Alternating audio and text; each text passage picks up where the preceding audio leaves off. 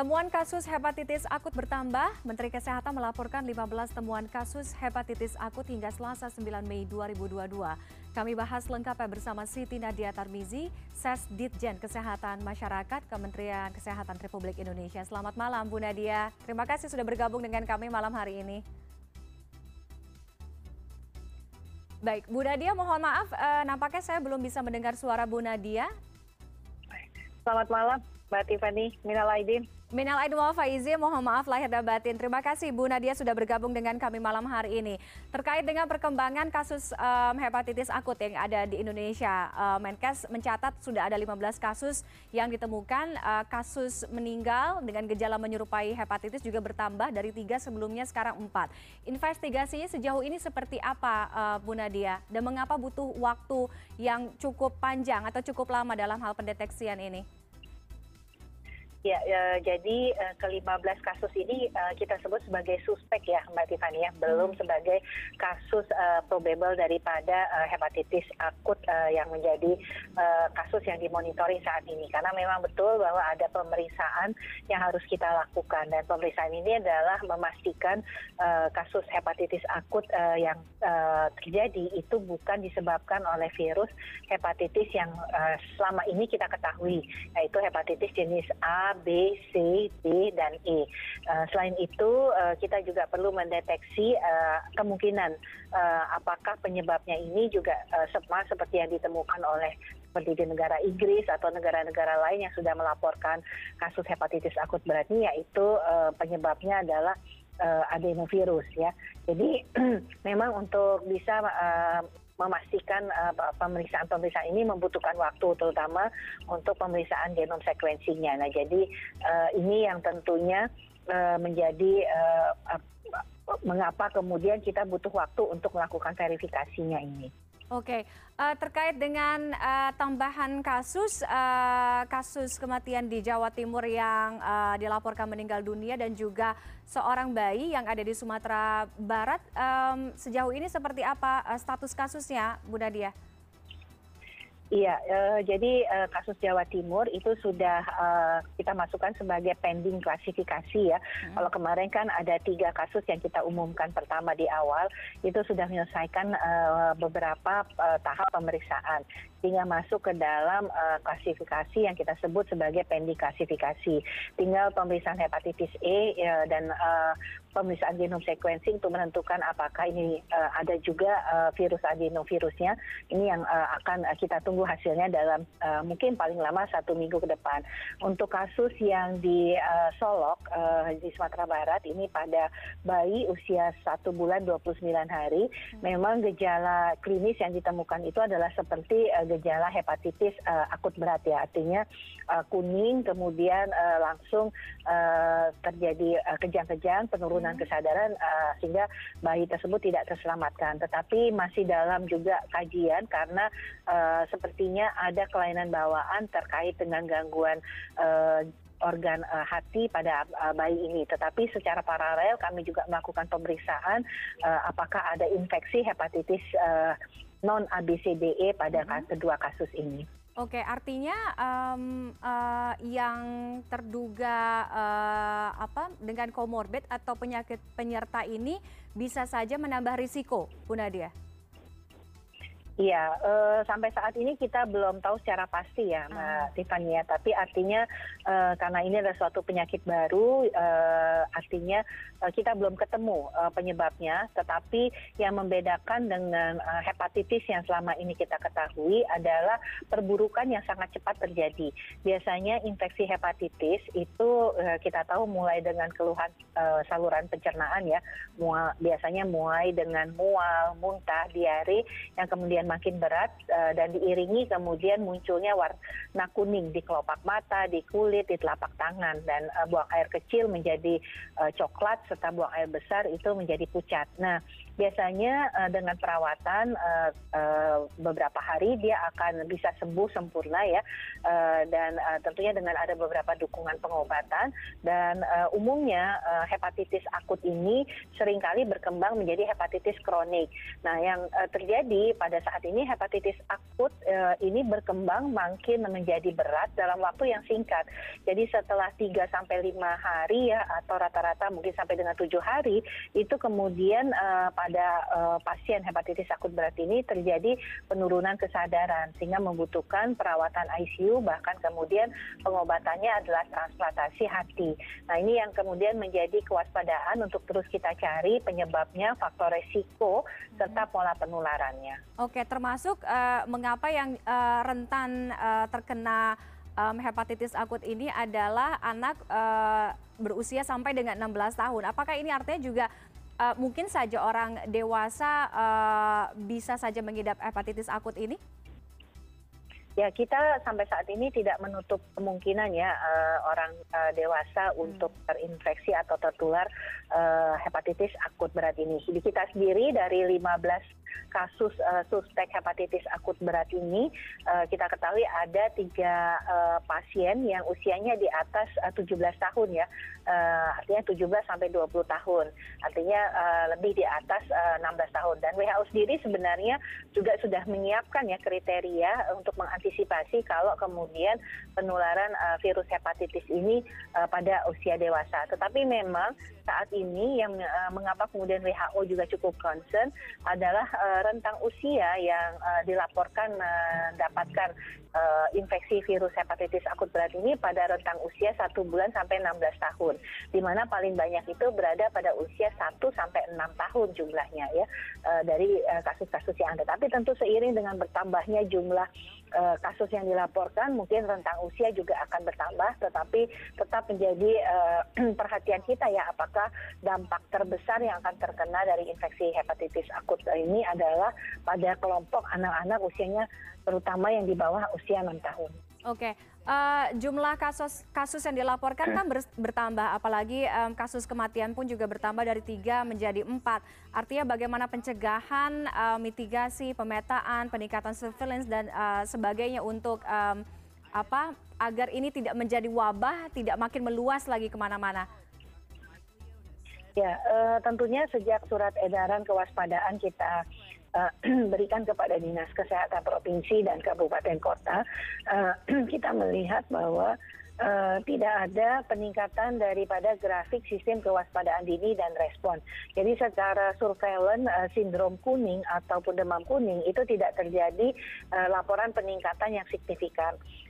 Beberapa kasus yang dilaporkan saat ini adalah sebenarnya sebagian besar kasus-kasus yang mengalami perawatan di rumah sakit ya, yang kemudian dimonitor dan uh, berkembang tadi memunculkan gejala demam kuning yang akhirnya dilakukan pemeriksaan lebih lanjut ya. Hmm. Uh, kita berharap tidak ada tambahan kasus uh, lagi ya. Yeah. Kalau melihat uh, sejak kita umumkan kewaspadaan tersebut sampai saat ini uh, penambahannya tidak uh, secara signifikan. Hmm. Mengapa uh, angka kematian uh, ini masih bertambah biasanya karena kita melihat bahwa keterlambatan dari penanganan pada saat tiba di fasilitas pelayanan kesehatan karena memang kondisi pasien itu sudah pada stadium lanjut. Jadi oleh karena itu penting kita untuk membatasi dan kemudian memberikan pertolongan secara maksimal. Kita berharap bahwa para orang tua ini lebih waspada terhadap gejala-gejala pada anaknya terutama kalau menderita mual, muntah, diare yang tidak uh, sembuh malah mungkin bertambah berat. Jangan menunggu sampai kuning itu pesannya. Karena dengan uh, kuning mungkin itu sudah merupakan stadium lanjut. Oke, selain meningkatkan kewaspadaan terhadap gejala, khususnya bagi orang tua di luar sana, uh, artinya kesiapan dari fasilitas kesehatan. Jadi koordinasi terhadap uh, dinas kesehatan masing-masing daerah seperti apa Bu Nadia sejauh ini?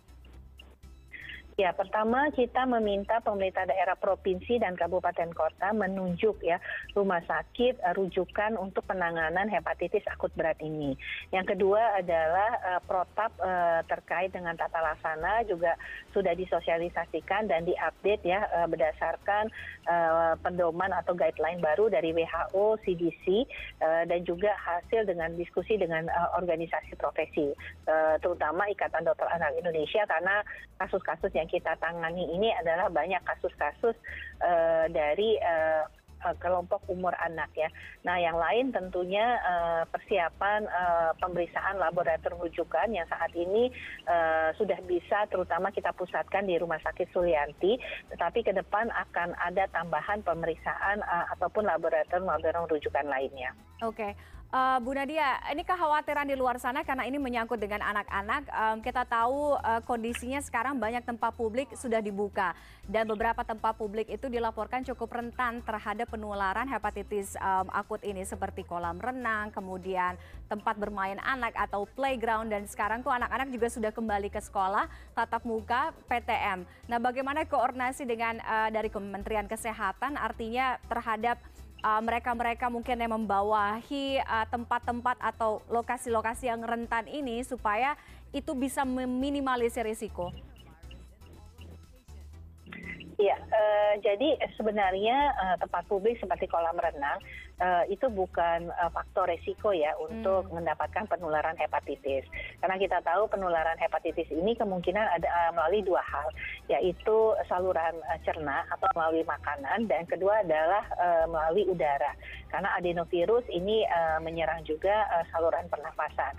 Jadi uh, kalau uh, terkait uh, penggunaan kolam renang uh, sebenarnya yang harus kita perhatikan adalah bagaimana personal higiene dan sanitasi, terutama adalah cuci tangan. Kita tahu pada anak-anak usia enam tahun ini biasanya uh, mereka uh, jarang ya cuci tangan, hmm. habis memegang suatu Betul. biasanya uh, apa nah, kemudian uh, memegang makanan atau lainnya. Nah ini yang harus menjadi kewaspadaan orang tua ya tentunya untuk uh, memperhatikan kebiasaan cuci tangan pada anak-anak terutama. Yang kedua adalah kita mudik dan arus balik ini biasanya juga kita akan jajan begitu ya. Nah pastikan kita kalau membeli makanan, makanan yang bersih dan uh, dikelola dengan baik ya.